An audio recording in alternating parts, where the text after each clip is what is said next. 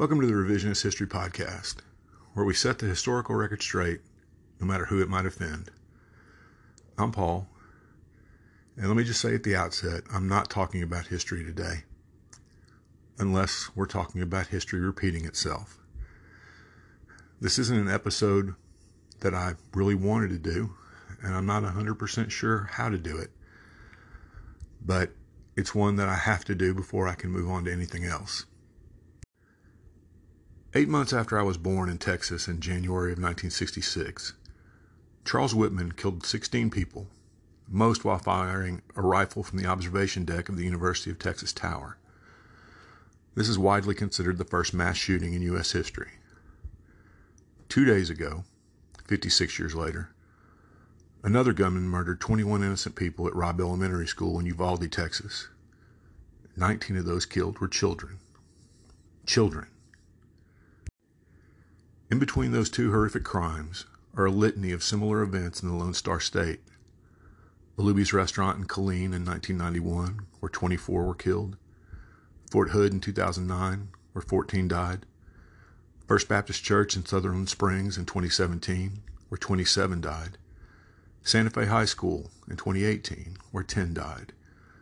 And a Walmart in El Paso in twenty nineteen, where twenty-three were killed. Those are just the instances where ten or more people were killed. There are twelve more where at least three people were killed. All happened after nineteen eighty, and the frequency of such attacks has only increased over time.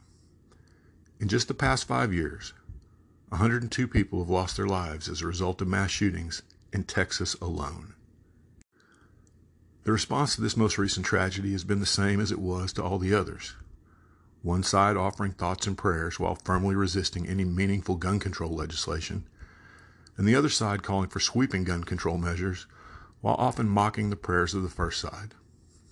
As for me, I believe in both, and for those who seem to place more faith in the National Rifle Association than the Bible that their thoughts and prayers come from, I have a word for you from the Word. There's a passage in the Book of James that applies here. And even though it's mainly dealing with the issue of faith, you'll quickly see how it fits. It says, quote, "Suppose you see a brother or sister who has no food or clothing, and you say, 'Goodbye and have a good day, stay warm and eat well,' but then you don't give that person any food or clothing. What good does that do?" End quote. Offering thoughts and prayers is important, but without action to accompany them, they're simply empty words. If you need another example, when Nehemiah was rebuilding the walls of Jerusalem and enemies were threatening the people, they prayed and posted a guard. Prayer and action. But what action? Well, I've got a few, few thoughts on that.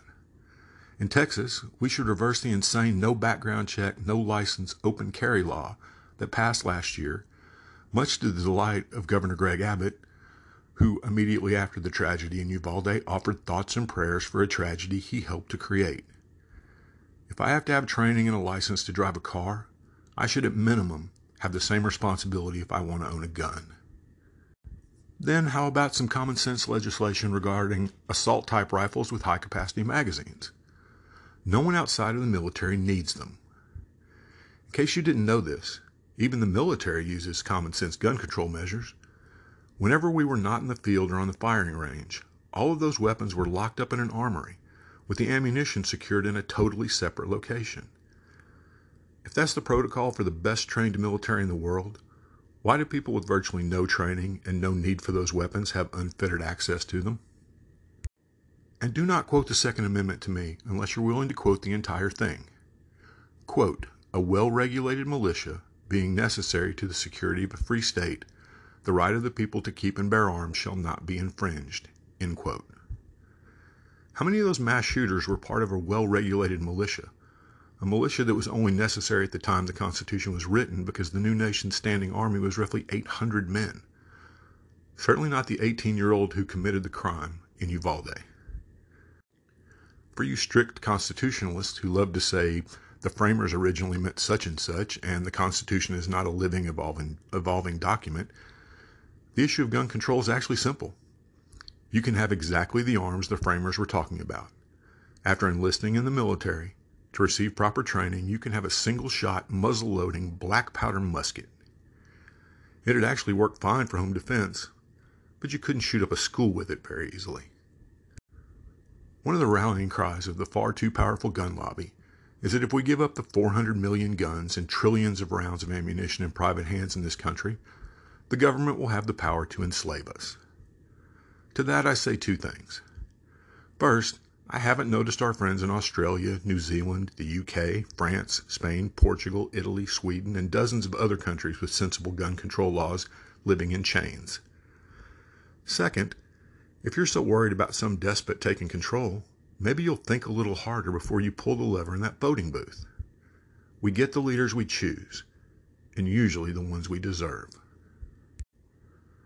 One final thing about the thoughts and prayers that inevitably follow these tragedies.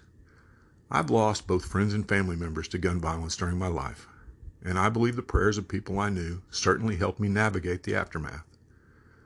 What they did not do was put the person I lost back in that empty chair at the table, or prevent countless more chairs from being made empty, and they'll never replace the nineteen children and two adults we lost two days ago. Only real action will prevent this endless cycle from repeating itself again tomorrow. That's my episode, and I appreciate you listening.